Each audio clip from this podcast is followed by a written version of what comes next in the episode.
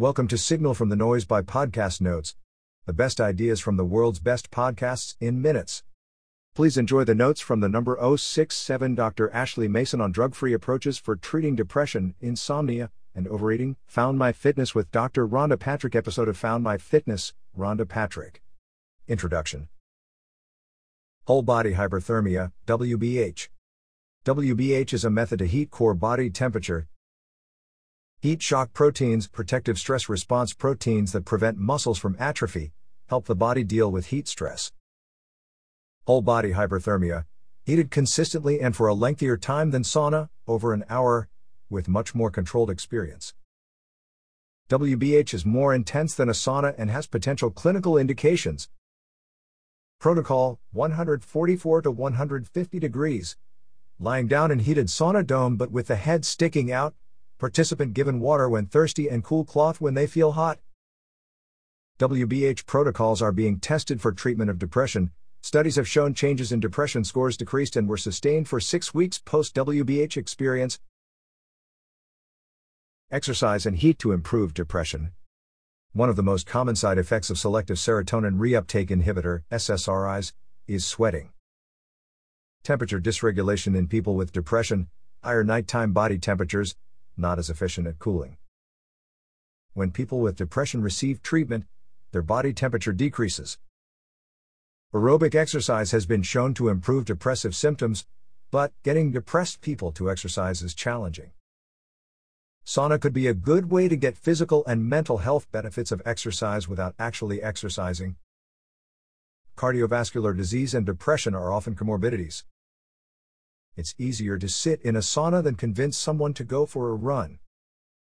Sauna mimics cardiovascular exercise, so could be a good on ramp for people who will not otherwise exercise, are sedentary, or are disabled. New studies exploring WBH as depression treatment. Measuring many biomarkers, including brain derived neurotrophic factor, BDNF, heat shock proteins, inflammatory cytokines, participants enrolled will have a major depressive disorder and receive WBH in addition to cognitive behavioral therapy. Cognitive behavioral therapy is the gold standard for non drug depression treatment. It can often be difficult for participants to engage and be active in cognitive behavioral therapy so don't get the benefits. A second study will split participants so one group receives cognitive behavioral therapy alone and a second group receives WBH plus cognitive behavioral therapy. Gaps addressed. Measure participants' receptiveness to consistent WBH sessions. Measure body temperature at night. Measure depressive symptoms daily. Measure biomarkers. Hope develop a model for maintaining a reduction in depression symptoms through WBH. Non pharmacologic treatments for chronic insomnia. Chronotype whether you are a night owl or morning person is biologically determined. Chronic insomnia, difficulty falling asleep, staying asleep, waking up too early in the morning, and not being able to get out of bed on three plus nights per week. Chronic insomnia is genetically induced a small percentage of the time but largely induced by stress, change, for example, new job, retirement, things that disrupt 24 hour clock, etc. Quitting sleep medication can be very difficult and in self induce anxiety. Try tapering.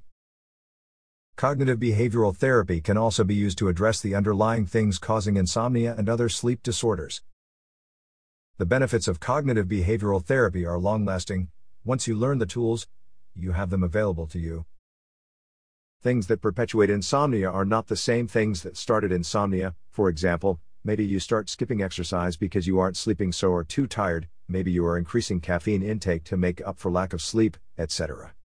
Quote, nothing in bed except sleep or sex. Dr. Ashley Mason. Try sleep restriction. Work backward from wake up time 7 to 8 hours plus 30 minutes grace period. Example, if you wake up at 8 a.m., go to bed at 12:30 a.m. and don't allow yourself any other time in bed.